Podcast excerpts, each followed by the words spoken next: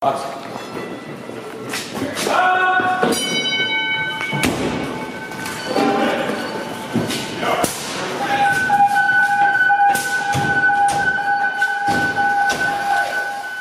Welcome to the Student of the Game Fire Podcast with your host, Danny B. Today's guest is Timothy McGough, 10 years of career and volunteer experience, currently a backstep firefighter for the city of Kannapolis on Engine 31 and cadre member of Twisted Fire Industries. I want to truly thank Tim for coming on and discussing a situation that he most certainly did not have to divulge for anyone who listens to this podcast. Tim's message centers around family and that hopefully you have the right individuals in your corner if things should ever go awry within your life. With that, I present Mr. Timothy McGough. All right, Timothy McGough.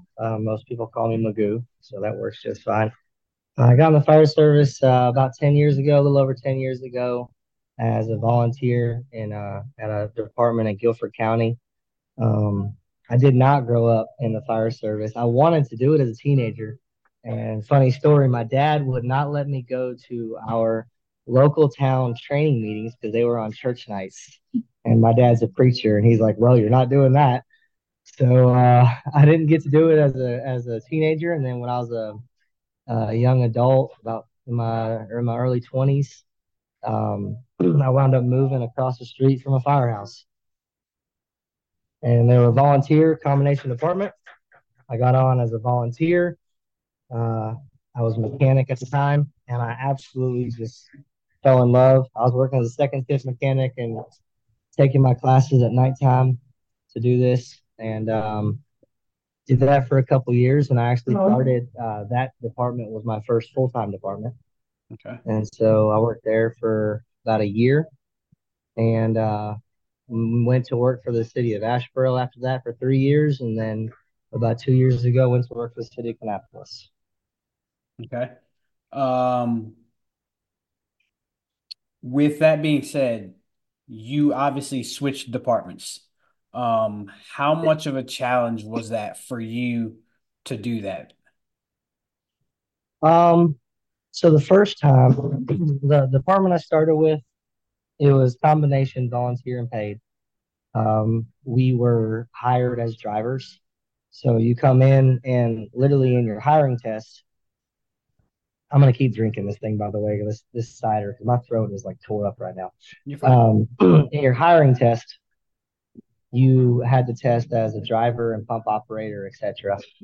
And I had been working part-time somewhere already, which gave me a little bit of experience. But I wanted something different. I wanted to experience the work pace and the excitement, I guess, of a municipality department that did not have combination volunteer and paid.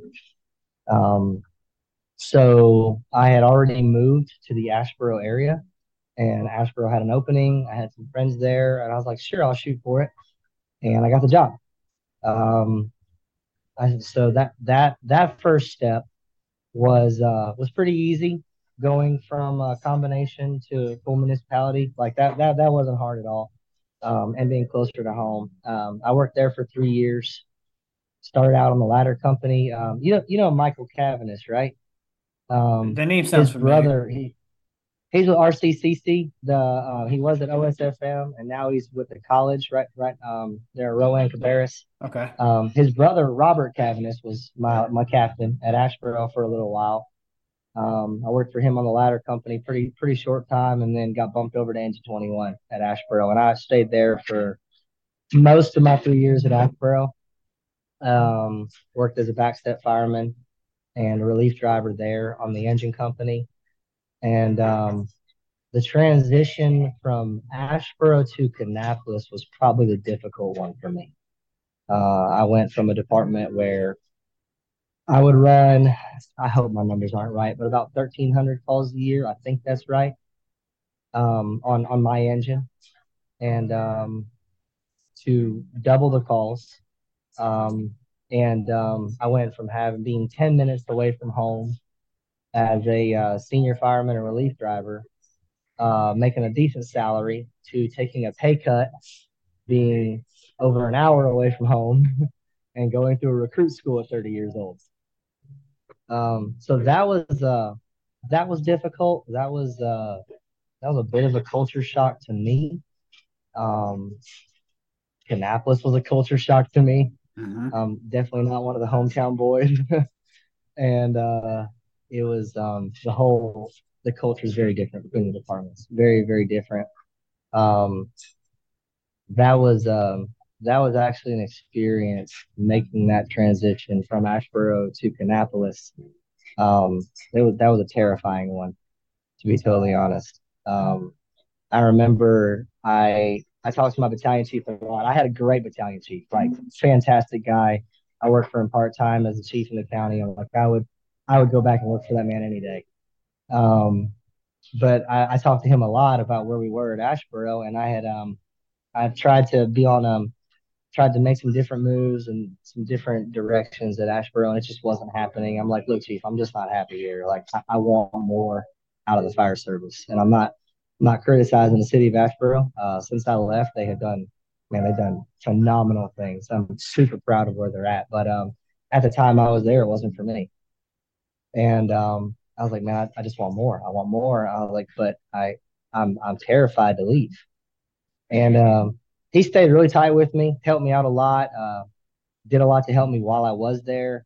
I waited about a year knowing I wanted to leave before I actually put my application in somewhere else. Yeah. And that's probably the only regret that I have is waiting so long. Like, I knew I wanted more, and he told me, he's like, dude, you need to go. Like, there's no hard feelings. You need to go do something different. So in January of 2021, I want to say, or maybe December of 2020, Charlotte opened up their process. I put in for Charlotte, and then I had a conversation with actually Chris and Cody Clark when we were teaching a class that January at Asheboro. And he's like, I told him I put in for Charlotte, and he said, "Why don't you put in for Kannapolis?" Like, where's Kannapolis? Like, I'm not from Charlotte area, Like, I knew nothing about the city. Right. And so he gave me some information, and I looked, and I rode up there, and I checked it out. I'm like, man, this is cool. Like, and so I put in. COVID was going on during that time, and so Charlotte's process got cut drastically. It got extended. Mm-hmm. They like put a hold on it for a long time, and so Kannapolis process went quicker.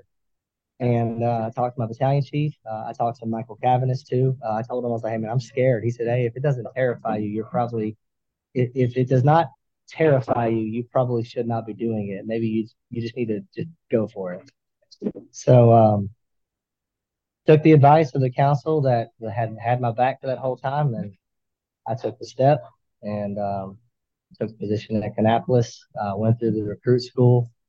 Another fun fact of this, I had been out of recruit school at K-Town for about 2 weeks, and I was actually working an overtime shift with Ladder 14, and we had went out to eat lunch, and I got the phone call from Charlotte where they had halted my process mid-process. I'd already done some of the tests and interviews. They're like, hey, we're rebooting your process, or whatever terminology she used. And she said, we'd like to schedule your next interview to come in and do a face-to-face interview. And I was 2 weeks out of recruit school. And I actually scheduled the interview because, it's the Charlotte Fire Department, Right, right. They're the big dogs on the block. Right. And so I scheduled the interview, and I went back, and I sat down to eat lunch. And I specifically remember sitting there at lunchtime. I was sitting with a couple guys. I'm pretty sure it was Ronald Sloop was there, and the rest of the ladder crew that I was working overtime with. And I'm watching these guys, laugh and cut up and just have a good time. And then I start going in my head of everything I just went through in recruit school. And I'm just like, man, this is not the right decision. I don't need to do this. And so I walked back outside after about 15-20 minutes. I called her back, and I'm like, hey, listen, I'm gonna back out of the process. And she's like, well, can I ask you why? And I told her, and she's like, no problem. I appreciate that. Best of luck in what you do. And so I went back in, and with every moving forward through the rest of the next 2 years, how they went for me, which we might get into later if you want to, that was the best decision. Absolute best decision ever. Like, I love where I work. I love coming into work. Great group of guys, great department, great culture, guys that are better firemen than I could ever even hope to be. It's a solid place to be. All right. No, I like how you explain that, because not every, sometimes people have the notion of, I want to go do this, but they don't because they're hesitant, the fear, which I totally get it. You're human. So the fear of the unknown, what if this happens? What if that happens? Things of that nature. I totally get it, but you went with your gut, and good thing you surrounded yourself with good people that are actually going to tell you good advice, not people that are going to tell you, oh man, that's a crazy idea. You should just stay here. Even though you're not happy, ride it out and things might change. So you went with your gut, and you're at a department now where you definitely feel involved. And, and like I said before, it's definitely not to knock where I was. I came into the city of Asheboro at a time that was a tough time to be there. Like, it was a very tough time to be a fireman there. They lost some good firemen over that period of time. And since I've been gone, man, the steps that have been made by Chief Summers and a lot of the guys that have moved up into positions of leadership are fantastic. Like, it is fantastic. And I love watching that, but at the time it wasn't where I needed to be. Mm-hmm. The crew that I was on, the captain that I worked for, it was not good. There was a lot of bad. And, I was lucky enough to have good people there, other officers that I had relationships with that gave me advice, sound advice, that definitely did not cut me any slack. I'll tell you, this is just kind of a sidebar, but the best advice you're given is the advice that forces you to look inward and not outward at everybody else is the problem. And I was lucky enough to have some people in my corner that did exactly that. And so that helped me to make the decision that I made. You mentioned it was terrifying. Dude, at the time I was married. I had 3 kids. I was 10 minutes from home. I had bought a home, 3 years prior, just outside of the area. Like, it was leaving all of that to go to a department to chase my dream of the type of fireman that I wanted to be and work with. That was absolutely terrifying. Looking back as life progressed, I can see God's hand in that, and how, like, he definitely laid out my path to do that, and how it was absolutely the right decision. And I'm glad I took the hard advice from people that I did and made those decisions. Can't argue with you there. Can't argue with you there at all. I know you wanted to talk about certain topics, so let's start with your kids. You mentioned that your kids are very important. If anybody knows you, follows you on social media, we see your posts on your kids. So, yeah. And a lot of guys who tend to want to be good at the job and love the job sometimes tend to put the job above family. Yes, so how important are your kids to you? I think, you ask anybody that question, they're going to say, hey, they're my whole world, right? But it's very easy to feel that way. It's very hard to act that way, especially when you are men like we are, who want to serve, who wants to do the best, who want to work hard, who wants to progress. It's easy to have that feeling in your soul that says, hey, my kids are my whole world. It's very, very hard to put that into physical time spent with them and those relationships. And that's just the hard truth of the matter. It's not easy. Like, our culture we have created a culture in our society that pulls fathers out of the homes. And so it's very difficult to find that balance. So, but anyway, so how important are they to me? I mean, they're everything. But I definitely went through the period of time to where, although my kids were my world, they definitely were not my focus. I went through the period in my career to where the job most definitely had priority over my family, over my children. I definitely did that, and that's some real talk. And I'm not about to get emotional in a coffee shop in Georgia right now, but I definitely went through. I definitely went through that. And you know, how do I say this? Regardless of how the rest of my last few years have gone and everything that has been done essentially to me, that does not take away the responsibility that I have to look and be like, okay, even though these things were done to me that were wrong, I messed up here.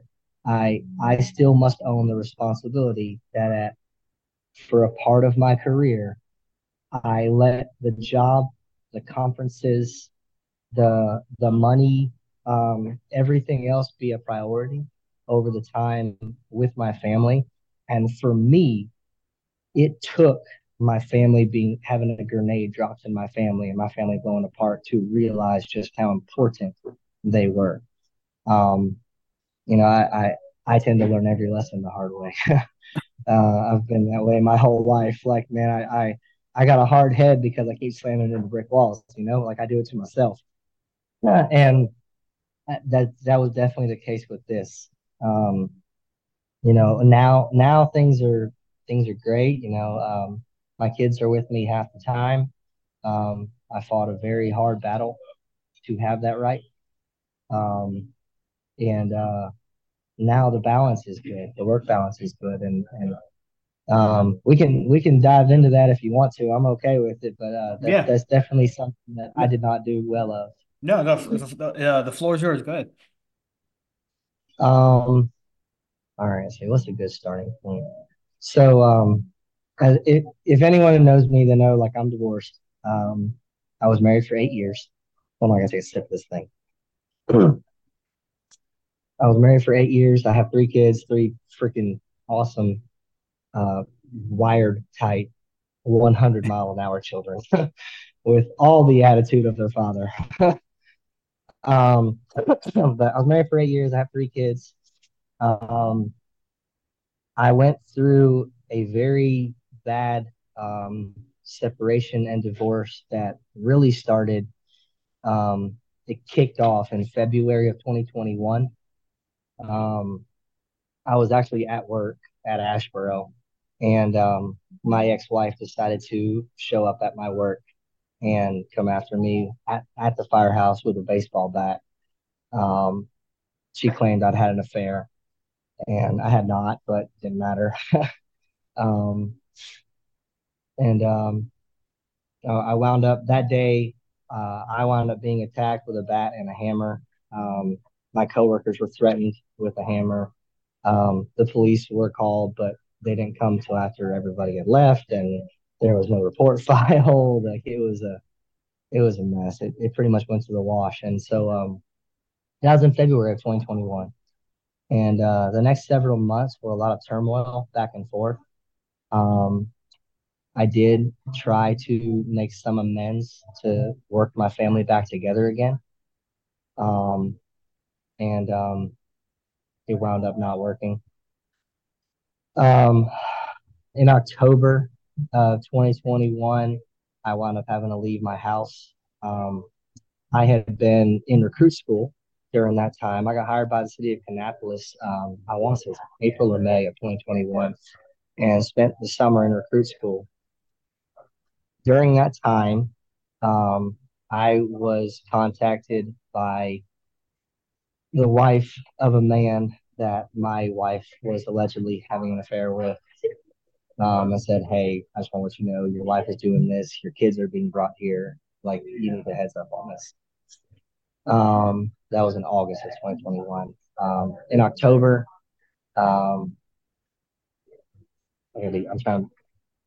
trying to test through what I talk about here and what I don't talk about. But in October, I had my bank account cleaned out, and I had to find somewhere else to sleep.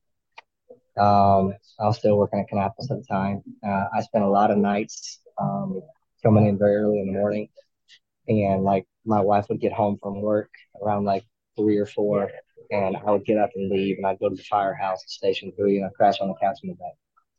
And that was pretty normal. I would be at the house when my kids were there, and when she was not, and then whenever she was there, I'd be gone, just to avoid any confrontations. I had been accused of abuse, and so as like the advisors that I had were like, "Look, if you're not there, she can't say anything." So I just chose not to be there to try and calm the situation. Looking back, I would not give anyone that advice, but that was the advice I had at the time. And, man, if you've ever been in that type of position, anyone listening to this, whoever has, you know, your brain is not working. Like, it's there's so much turmoil up there because you're watching the family that you love completely fall apart, and you're watching your children be hurt. So I did that, and then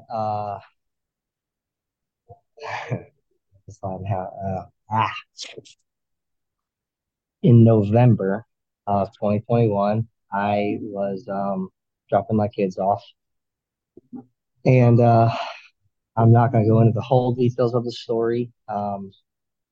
Luckily, I kept the recording in my pocket that entire evening, but I wound up being backed up against my back door, trying to let my kids be dropped off, let her know I was picking them up for Thanksgiving since she had to work.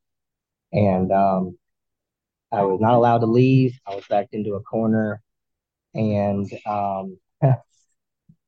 was struck several times. And I wound up raising my hands to protect my face, at which time my hand hit my wife's phone. My wife's phone hit her lip.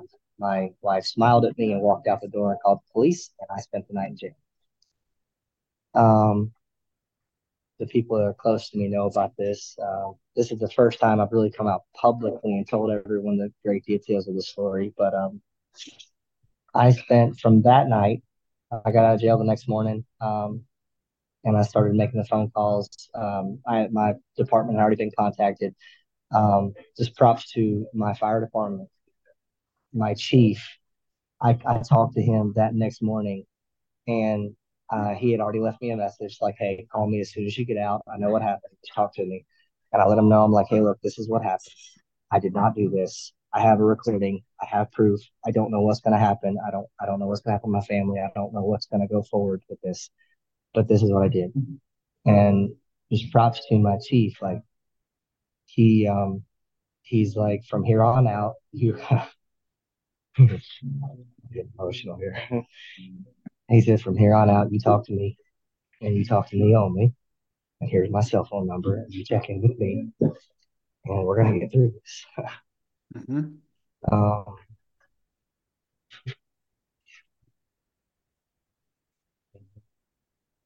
Sorry. No, you're fine. You're fine, man. Take your time.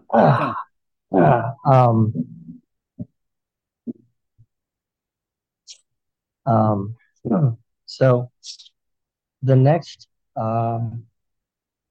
6 months, the next 47 days involved no contact with my kids, and several thousand dollars to be able to be heard in court. During that time, I was allowed visitation after 47 days. It took 6 months to finally make it to a courtroom after continuances were filed and everything else. So 6 months, I finally made it to a courtroom. I was not on the rig. Kannapolis took me off the rig and put me on administrative leave.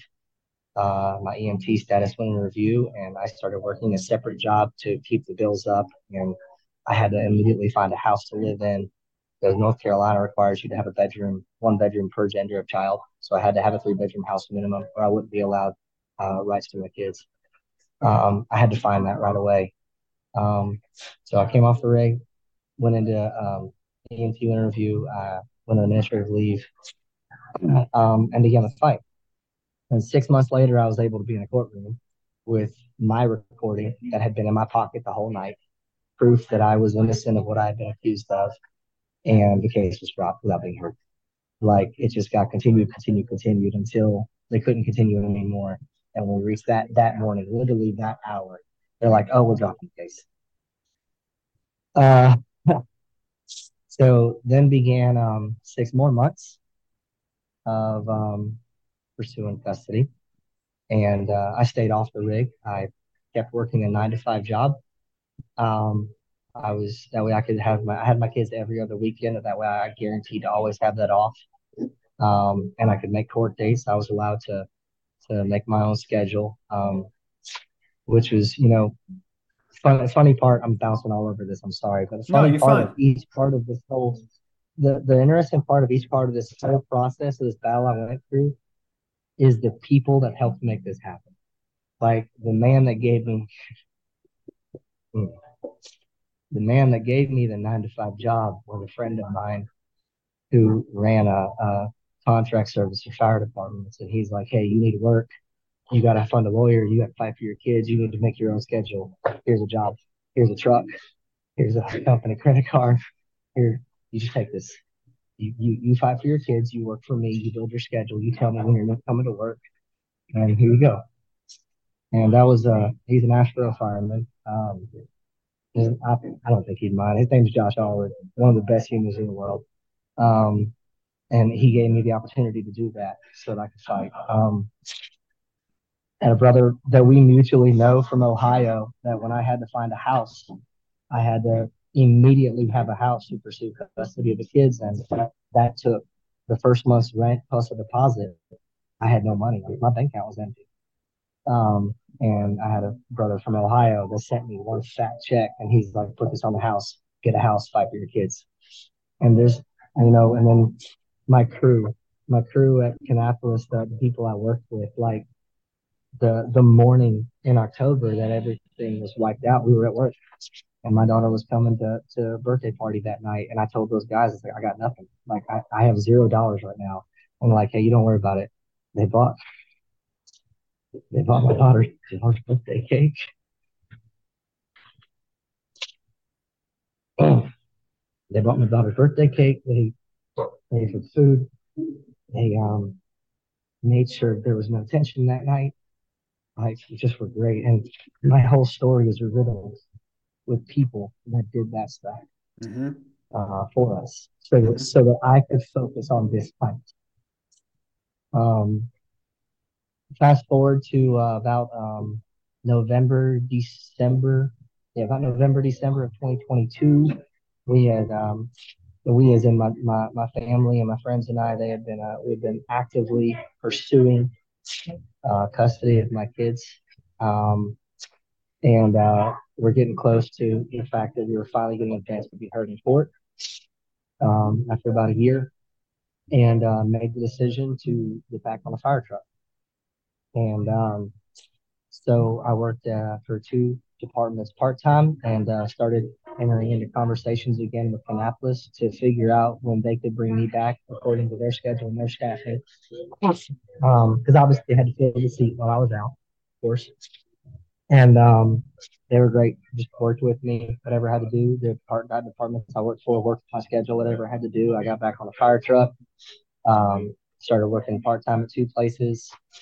And I walked out of the courtroom December 6th with a temporary order of custody that gave me rights to my kids again. And then we went back in March, I believe.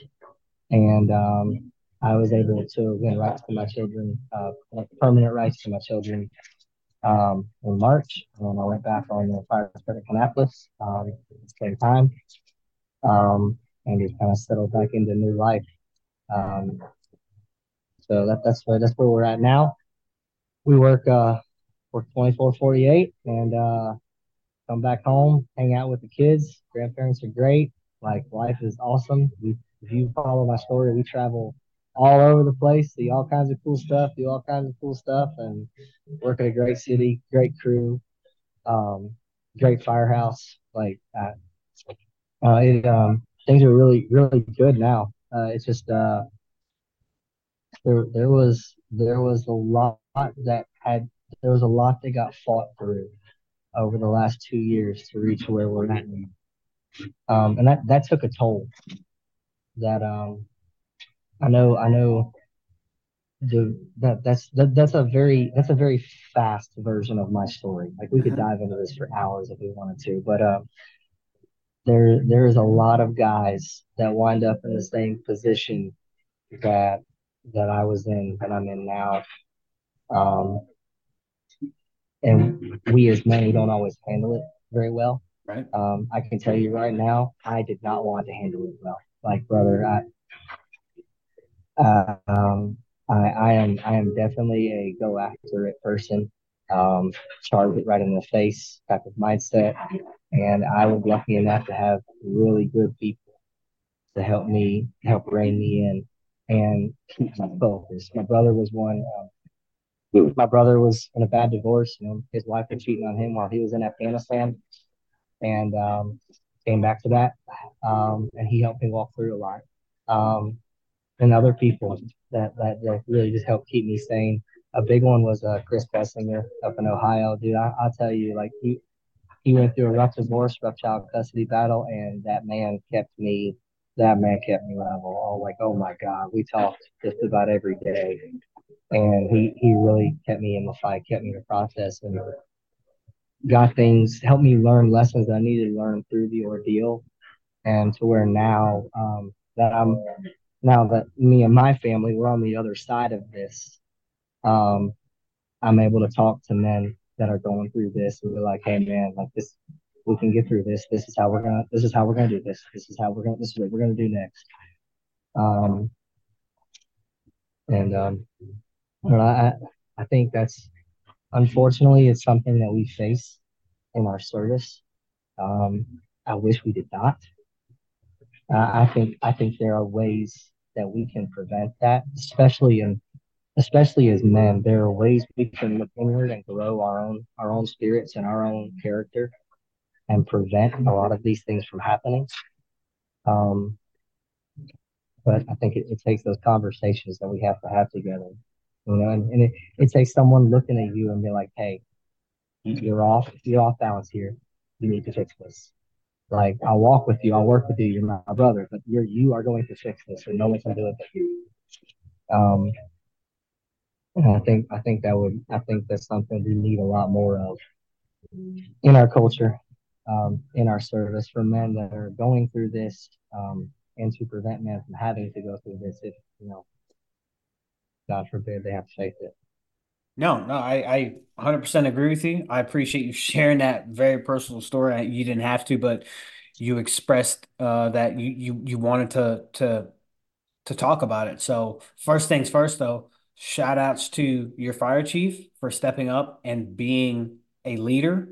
We don't have very many that will definitely do that for their guys. Secondly, it always helps when you have a badass crew that definitely has your back when you need it. You know, the term brotherhood gets thrown around a lot, or people call you brother, my sister, blah, blah, blah. And when shit hits the fan, sometimes you turn around and your brothers are nowhere to be found. So, so can we touch on that real quick? Sure. All right.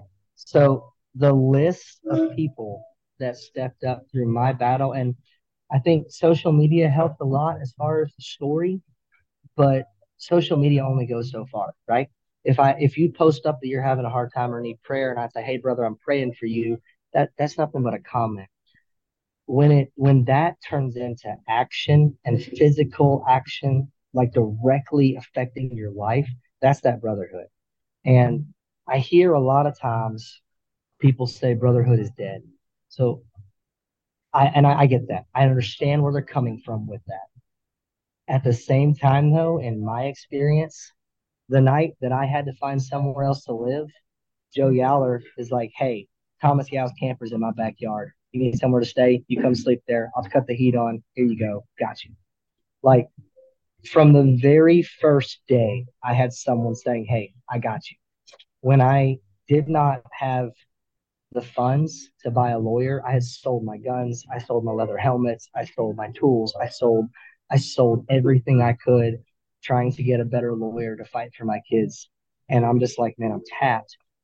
I had people, and I won't name them specifically, but I had multiple people through the fire service, both people I've worked with and people that run these classes that we all go to and are like, I got you.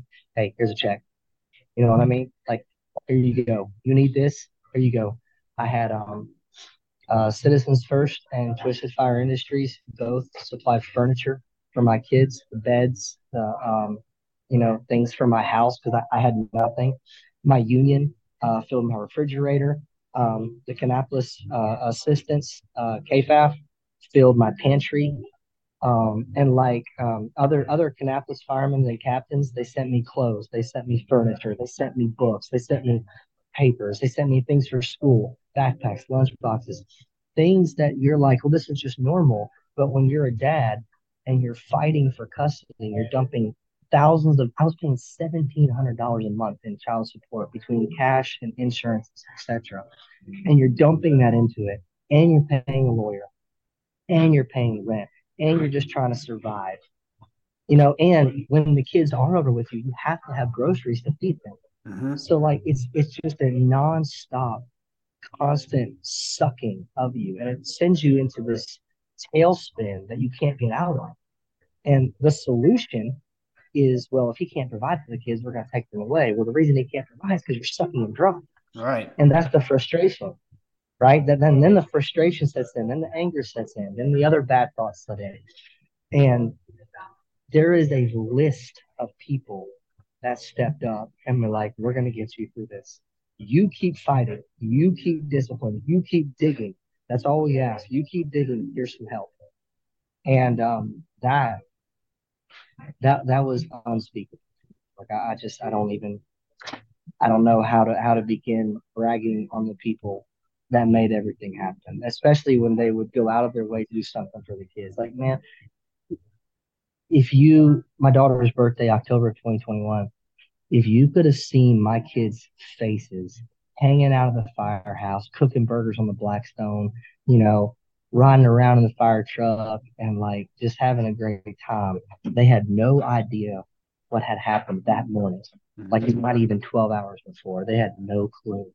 And they had no clue how absolutely wrecked their dad was and everything going on. And that's not because of me or my ability to maintain it. That's because of the people, the crew that I was working with that day that stepped up and were like, we're going to cover your kids. All but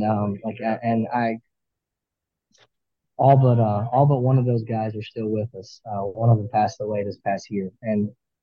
But man, the difference that those guys made on that day, that's the brotherhood that I got to experience. Right. And I experienced that through this whole process. The day I walked out of the courtroom with custody rights, I put up a video on social media about it. I was blubbering like a baby, and the amount of people that called me and texted me and then was just unreal. They're like, hey man, I'm so happy for you. Kyle Beard from Matthews, like, he was with me through this whole thing. Man, there was so many days I'd be in this fight. I'd be so angry. I mean, just furious, because like, if you've ever gone through these fights, they're nasty, they're vile, they dig everything apart.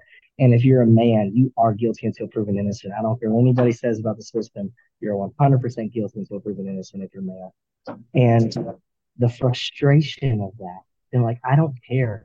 I just want to be a dad. I don't care about anything else. I just want to be a dad. Just let me be a dad. Now, that anger will overwhelm me. And I would go to men like Kyle, and I'd just be like, man, I don't know what to do. He'd be like, all right, so this is what we're going to do. We're going to go work out for an hour. We're going to absolutely obliterate your body. I'm going to laugh at you while you struggle to keep up with me, and then we're going to talk. And you know what I mean? Like, that brotherhood, that right there, the men, and I could name people over and over that did this, that just stepped up for what I needed. That's irreplaceable. That's the brotherhood that I experienced. And so when I hear people say the brotherhood is dead, I can't say I agree with them. Like, I get where they're coming from, but I have seen it with my eyes. My kids have seen it. Like, my kids know who these people are, and that's amazing. And I truly believe it's all about who you surround yourself with. If you surround yourself with the right kind of people, you have the right mindset. You make sure that, you know, your name is not dragged through the mud. Like, everybody knows Tim is a hard worker. He cares about his children. When something goes down, they're going to have your back.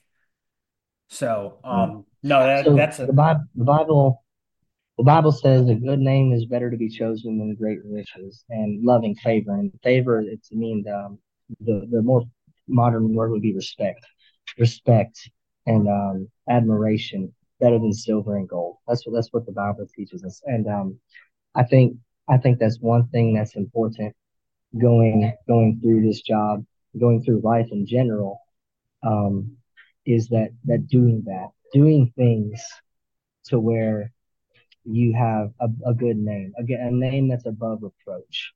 You know what I mean? Right. And I'll go ahead and tell you right now, for a big part of my life, I'll be the first to say it, I did not have a name above reproach. There was a big part of my life where I did not have a good name. I did not have a good reputation. I'm not saying I do now. I'm just saying there was a big part where if someone said, well, that guy lied, it would be believable. If you come right now and say, hey, Magoo lied about this, I think there's going to be a lot of people that'll be like, I don't know. You know what I mean? And right. I say that as humbly as possible. But that's the type of name that as men, not even just as firemen, as men, that we need to strive for. Right. Having that name, that reputation of integrity. It's like, okay, Magoo may have a big mouth and be a little bit of an asshole at times, but he's not going to lie to you, right? That type of reputation, I think, is important. That we bring back to manhood, not just firemanship, but actual manhood. Okay, all right. Like I said, I truly appreciate you sharing that. You definitely didn't have to, so I just want to say thank you for that. But we're going to switch over to a lighter topic, fitness. Everybody see, well, yeah. I don't want to say everybody, but I know I see you post daily. Before we started this interview, I saw you doing burpees at a truck stop. I was doing burpees at a truck stop. That's true. So, how important is physical fitness, in regards to the fire service? Very, very much so. I can tell you where my journey started. I remember specifically we had a fire on the fifth floor of Star Pet. It's up on the roof. There was like a massive HVAC unit that was on fire. Well, not being that big of a fire. It's at Asheboro, by the way. And we were the first engine on scene, and we hauled our bundle up and our tools up and everything. And we did the stair climb the whole way to it because we didn't know exactly where the fire was at. And by the time we got to the location of the fire, I was obliterated. I was 235 pounds, not good weight. This was bad weight. I'm 5'8". I was 235. I had small arms. Like I was out of shape. You know what I mean? Like I was not fit to fight fire. You know, like I was not ready for the job. And I remember getting there, being obliterated. And then the next crew came up on the elevator, because, you know, we had found a location where they could go. They came up on the elevator, and they took my nozzle and did my work. And I remember watching that, and I'm just like, that's not going to happen again. And so that's kind of started a chain of events for me getting into physical fitness. From January of 2021 until November, I lost 70 pounds. I went from 235 to 165. And then I started lifting, and I got into the gym. And I went into it with this mindset that I joke all the time. I say, "Hey, I want to be able to run a mountain and fight the grizzly bear when I get there. You know, I don't care about the stage. I just want to run a mountain and fight the grizzly bear when I get there." And so I went into it with that mindset, and it's transformed for me into a way where I like being strong. I like lifting heavy. It keeps my mind right. It keeps me focused on something. I am ADHD as a mofo. Like, I am straight on the spectrum. And and it is so bad. I'm like, if you ever hung out with me, and I'll go ahead and say this on a podcast, I don't care, because I know the guys that I work with are listening right now. a lot of times they'll call me Twitch because I'll sit here and have a little tick or a little twitch sideways, you know? Okay. And that's me, man. Like it is what it is. And so having a good lift regimen, it helps kind of dial all that in for me. Gives me something to focus on, gives me a purpose. And then it is a great sense of accomplishment, being able to know that I'm strong enough to do my job. I am fit enough to be able to get to where I need to be to do my job, and then have the strength I need to do my job when I get there. And that brings a lot of personal confidence for me. But it's huge. If you know, I tell people, I'm like, you know, if you can run a mile, let's say to accomplish a task, you must run a mile and pick up 200 pounds. Okay. If you can run the mile really quickly, but you can't pick up the weight when you get there, you're useless for the task. If you can't get there, but you can pick up the weight, you're useless for the task. You need to be able to be fit enough to get where you need to be and be strong enough to do the work once you get there. And especially in our job, you know, if I'm riding OV on the ladder truck and I got to carry two ladders around the C side of the structure, throw both ladders and then VES, I need to be able to do that. And if I'm on the engine company and I got 100 foot on my shoulder, I got to stretch another 200 foot behind me. I got to go up 4 flights of steps and make a stretch and make a push and, you know, potentially find a victim inside. I think many times we train in a fashion. I hope I'm not rambling here, but many times we train in a fashion to where, okay, you've made the stretch, boom, finish line. That's a starting point.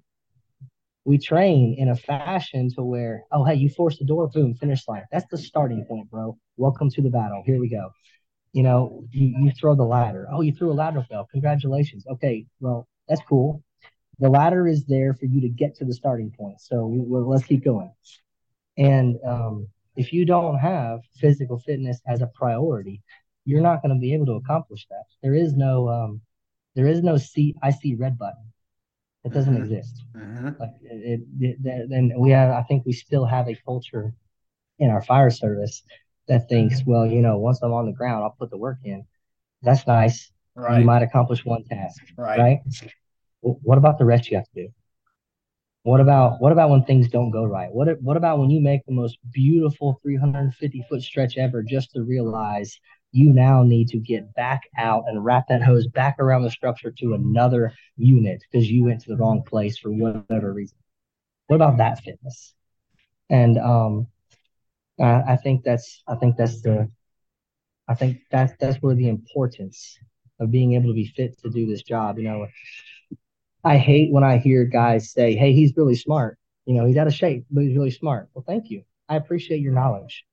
But if you can't go do it, what purpose do you serve in this job? This is a doing job. This is a blue-collar job. If you cannot physically complete the tasks that we must do for the sake of other people's lives, then maybe you should find a different thing to do. No, I think I might have went on a little tangent. No, you're good. You're good. It's true. Everything you said is true. And we have what some people would say, like if somebody describes, hey, what do you think about such and such? He's a good dude, but the butt's always the catalyst to the person. He's a good dude, but I wouldn't go with him in a fire. Ooh, well, why not? Yeah. He's out of shape. But some departments allow that, where they know, hey, this person, a very good employee, okay? They're a great employee, but how are they on the fire ground where it truly matters? How are they physically fit-wise for the department? It's one of those subjects where people want to tiptoe around because, unfortunately, we're in a society where we can't tell somebody, hey, you're out of shape, you need to, because we're afraid of lawsuits or defamation of character or whatever it is. But it's one of those things where we need to remember why we're here for. It's great to be smart. It's great to be a nice person, but you got to be an all around nice, good person, but also able to perform on the fire ground. And the thing you said, you know, we tiptoe around. Why do we tiptoe around? If we stop tiptoeing around, then what do we have to have? We have to have accountability. Accountability is very tough. Accountability is a hard conversation. Accountability is when if I go and I make a stretch and I screw up my stretch, or, I stretch the wrong location, or I'm not physically able to make that stretch. Now who's accountable? I'm accountable. And we don't want to hold each other accountable in training and drill time. And I think that's a problem. Mm-hmm. I'm very blessed with my situation. I work for a captain and a driver. There's four of us assigned to the engine, and all four guys are gung-ho firemen about the job. I'm lucky enough to have, my driver, he knows the ins and outs. This dude is a better fireman than I will ever hope to be, and, knows every single facet of what our engine has to do and is physically able to do it also. My captain's the same way, and he's one of those captains that demand, he will definitely take the time to teach you what you need to know, but excellence is demanded. And we're going to drill, we're going to run the set, we are going to make the stretch, and when we're done, we're going to come back and talk about it. Mm-hmm. I've been assigned to this crew for only a few months now, and right off the bat, I'm an engine guy, I'm a nozzle guy, guys know me for that. I made my very first stretch with this crew, and the captain's like, "So why'd you do that?" And I was like, my first thought was, actually, I don't know why I did that. He's specifically analyzing each facet of my stretch. And I was like, I don't know, I didn't have a reason. He's like, well, I would recommend you went this way, and here's my reason. And it was like a light bulb. I'm like, dude, he's exactly right. Because the guy understands the task. And I think what that is, that's holding me as a nozzle man accountable. And then it's holding him as the captain accountable, holds the driver accountable for the placement of the rig. And when you establish the culture of holding each other accountable to be exceptional at the task that you are assigned to, that's where you have a winning recipe. And, that's where you're able to make the difference. I think the accountability is the thing that we need to definitely have a good shot in the arm of in the fire service. No, 100% agree. And we can't pick and choose when we want the accountability to be held. We cannot pick and choose. Mm-hmm.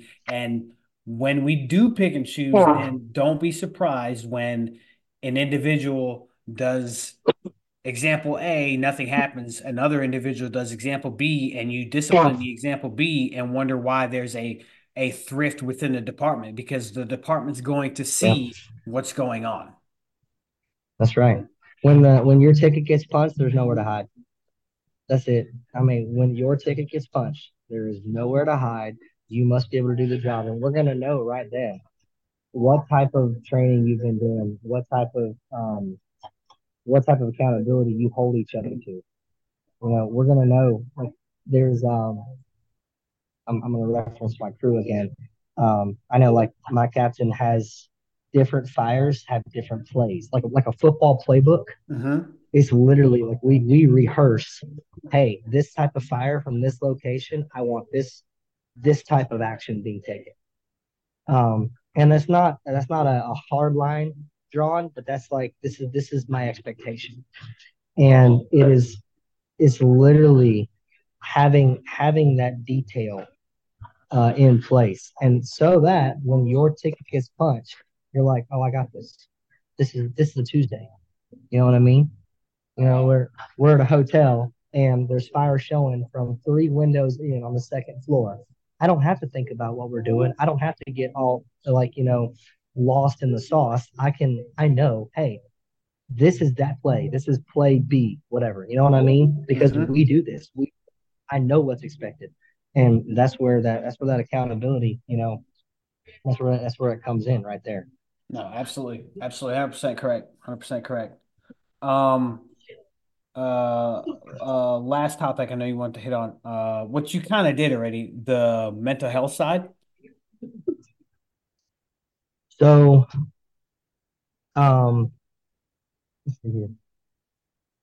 I know for me, the biggest struggle that I ever had in mental health was going through this divorce or custody process. And I'd be lying if I said it still doesn't affect me. Like I still have days when I get frustrated. I gotta be careful what I say here. I got a text message last night that I was called a bunch of different names by my ex. Absolutely no truth. Like there's a bunch of names. But that can cause you, that can cause men to weigh on our brains. That can cause you to get bitter and frustrated. And when I face that now, in the position that I'm in, it doesn't bother me because I have my kids and I have protection against my kids being taken away. Right. When I faced that without that protection, when I did not have my kids, when my life was upside down, when I had nowhere to live, that is a whole nother battle. That is, and you can definitely get those feelings of this is not worth it. I don't want to be here. So I know me personally, I can't speak to every mental health battle. I can only speak to the ones that I've been. Right. I don't understand that every other man's battle. I understand the mental health struggles of bad calls because I've been on some bad calls, and I understand the mental health struggles of divorce and custody and children being taken away because I have experienced that, and so I can talk about that to an extent. I know. I'm trying to get my words here. How I want to phrase this. I know when you are in a position where you're a man, your children have been taken away based off of a lie that you know is false, but you are automatically presumed guilty. It puts a lot of strain. You take that, and then you have to walk away from your career, your dream job, essentially, something you've worked very hard for. That's a lot of strength. You, the home that you built, that you provided for, right?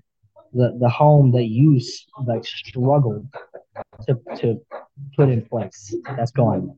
So everything you have worked for as a man, trying to be a provider, has been stripped away. That mental health struggle is something that is, for many men, becomes unbearable. And the issue comes. This is we might get into a couple different things here, but the issue comes. People say, okay, if you're having mental health issues, especially with these type of issues, go talk to someone. Right? That's what we say. Go talk to someone. Go talk to a professional. I can tell you, if you are a man in a custody battle, it's going to rub a lot of people the wrong way, and I'm sorry. If you're a man in a custody battle for your children, and you go and talk to a professional, that can potentially be used against you in court. And I have had that conversation with mental health advocates, and they get very upset when I say that. And they're like, no, it's protected. Like, yes, your conversation is protected. However, the fact that you had a conversation is not protected, no matter what they say. And I witnessed this happen. I was struggling. I was having a hard time. I'm sitting in court. I don't have my kids. I want to see my kids. And everything in my life is a nightmarish turmoil. And I'm sitting in court, and I'm waiting for yet another continuance to hit again, longer time without my kids. And I'm like, I'm not doing good up here in my brain. I'm not good at all. I want to talk to somebody, but I don't know who to talk to. Well, maybe I should go talk to someone, right? It's all going through my brain. And I watched a man in the courtroom standing in front of a judge, and that man's ex-wife brought up the fact that that man has sought help from a mental health professional. That judge used that fact to tell that man, we're going to go 6 more months with no visitation rights. And that man broke down in the floor because he had done the right thing. He's like, I'm struggling, right? Mm-hmm. They're like, well, are you thinking about killing yourself? Well, yeah, you just took my entire reason for living away. Of course I'm wondering, is this even worth it anymore? You just stripped my whole life away from me. And everything that I love is gone. Of course I'm having this problem. Like, who wouldn't? That's not a bad, like, that is a normal response. And this man, he tried to do the right thing, and he was honest about it, and that got used against him. So I'm sitting there in the courtroom knowing I'm struggling myself, and I'm like, I ain't telling y'all nothing. I ain't going to see nobody. That you ain't going to take me. You know what I mean? That's what's going through my head. Right. And so what do? We don't have anyone to talk to because you can't. And then you have those nights where the anxiety and the depression and the pain of not being able to see those children, it hits you so bad. I know me personally, man, there were nights I just wanted to take my car and drive 100 miles an hour into a turn and hold the wheel straight and ride an oak tree. Like that's what I wanted to do. I'm not the guy to have suicidal thoughts, but at the same time, like, you just took my whole living away from me. And that woman looked at me when she took the kids. She looked at me and she said, I will ruin you and you will never see your children again. That is the line that I am beginning all of this off of. And so that drives you into a state where your mental health is trashed. And then you go to try and talk to a mental health professional like you should do, and they use that against you. So it's just a spiral downwards. So that's a lot of problems. That's a lot of negative, like I said. What's the solution? The solution is having that peer support, those brothers, those sisters, those step up. And it's not just saying, hey, man, if you have a problem, call me. That is you reaching out to them, being like, hey, you were on my mind. I know you're going through a battle. How are you doing? Right. People did that for me. There was many, many nights that I was having a horrible struggle. I was not doing good at all. Like, it was terrible. And Brian Abbott would just randomly, out of the blue, call me and be like, hey, you were on my mind. How you doing? And I know, did you interview Brian, or was he on? I can't remember if you interviewed Brian. I have not, no. It might have been the scrap he was on. But so Brian tells a story in his the interview he did recently about a Bible that someone sent to him, right? And that really helped him through his mental health struggles.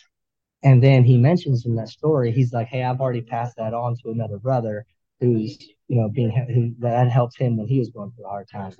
So I did not know any of this when that came out, but about 2 months into my battle, a Bible with no address on it showed up at my door.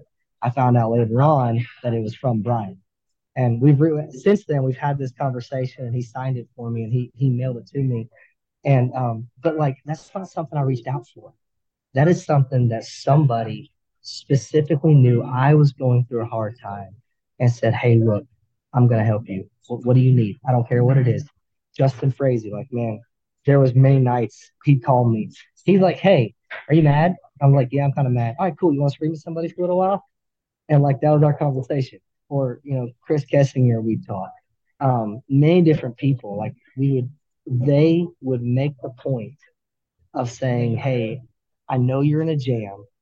I know you need to talk to someone. And because of the position you're in, you really can't. Mm-hmm. You can't go to a professional, right? You need to. That's the right thing. Those professionals are there for a reason. They are a good thing. I'm glad they're here. But when you're in the position that I was in, that can be used against you, and that just makes it even worse. Right. So having people that, well, let me change that.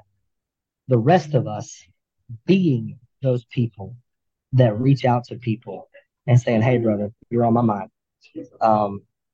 That's important. That's something that I try and do, and that I think that we can all do, and it's not hard. You know, you just text somebody and be like, hey, you're on my mind. How you doing? That's it. Something like that will keep a brother here. I gotta be careful what I say about this, because this is still in the works. But I've been having some conversations with about a dozen different guys, and we are actually working on something, trying this year to take some kind of proactive steps in that direction specifically for the men that were in there. And each one of the guys on this list that I'm talking to have been through a very similar battle that I have been through. And I think And I think that us as men and women in this service that we do, I think that we can do a better job of being that person. You know, it's easy to say you got to have those people around. Well, someone has to be that. And I think we need to do a better job of being that person that reaches out to someone. And it's like, hey, man, I don't even know you that well, but like, you're on my brain. I know you're going through it. I don't just want to be like, oh, man, I hate it for him. Send a text. Make a phone call. Right. That's it. Right. I think that can go a long way towards keeping us steady and stable and helping us stay that course and come out of the dark area where you're at. Okay. All right. I hope that made sense. No, dude, I love it. I love the message. I love your words. I love the experience. I don't want to say I love the experience, but I've heard this before that the man upstairs never gives issues to people who can't handle it. You know, I'm kind of paraphrasing it, but I just want to say thank you, and all those people that you named, they are who they are for a reason. Those people are, and I don't want to like put them on the spot, but they are the reason why people look up to them, like Brian Abbott, Chris Kessinger. Right. They're a reason why you are heavy hitters in people's lives, like Corley Moore, anybody that's doing anything positive for the fire service. There's a reason why you're here, and there's a reason why you are looked up to by others coming up behind you. So I just want to say thank you for coming on and doing this. You mentioned that phrase about God doesn't give you what you can't handle. That comes from a Bible verse. It says, he will not tempt you above which you are able. And a lot of times people like to, they take that and they like to use the line of, you know, you ever heard the phrase, God sends his strongest storms to his strongest sailors or stuff like that. Uh-huh, you ever heard that before? Uh-huh. So I get that, but I kind of laugh when I hear that. You ever I'm gonna give me like 30 seconds. So you take a ship in a storm. What's on a ship? A bunch of sailors, right? And they go through a bad storm and they're struggling. And you got a young sailor who's never been through that battle before, has no idea how to face that battle, right? How does he get through it? There's an old sailor on that boat who has already been through that kind of storm and stays calm through that storm and ride it out with them. Be like, hey, man, this is what we're going to do. Like, yeah, you're terrified by these waves, by this lightning, by this thunder, by the rocking the boat. But I've been here before. You know what I mean? I've rode this out with my experience, with many other people's experience. That's a storm. It's a battle you go through. And I can look at somebody and be like, hey, man, I've been here before. I've rode this out. And I think that's where we get through those bad storms, those tough storms that God sends in our lives, you know? And so having those people to step up, they're like, hey, we got this. I've been here. Let's do it. That's what popped in my head when you mentioned that line. No, you're fine. Like I said, everything was well said. Well said, Tim. Like I said, man, I appreciate you coming on and talking. I think by you sharing your experiences, I'm sure there are other firefighters out there who are dealing with the same thing or who have dealt with this issue. So, like I said, I can't thank you enough, pal. Seriously. Hey, anyone listen to this and I know, man, I ramble on. I am not the person to talk to, but anybody who listens to this and hears this, please, if you're going through this type of battle that I went through, please message me. Like, I have these conversations weekly. This is a regular thing. Like, please contact me. Don't feel awkward about it, because that's the only way to get through this. You know, I only survived what I went through because of the men that I have surrounded myself with, and they had been through the same thing. So I'm just throwing that out there to anybody listening. Well, like I said, I appreciate it, and I appreciate your words, Tim. Thank you very much. All right. If any of the listeners out there are or know of a great firefighter who embodies the principles of being a great communicator, goal-oriented, hardworking, humble, passionate, and professional, regardless of rank, career, or volunteer, contact me at studentofthegamefirepodcast@gmail.com. Until next time, stay focused, stay committed, and stay safe.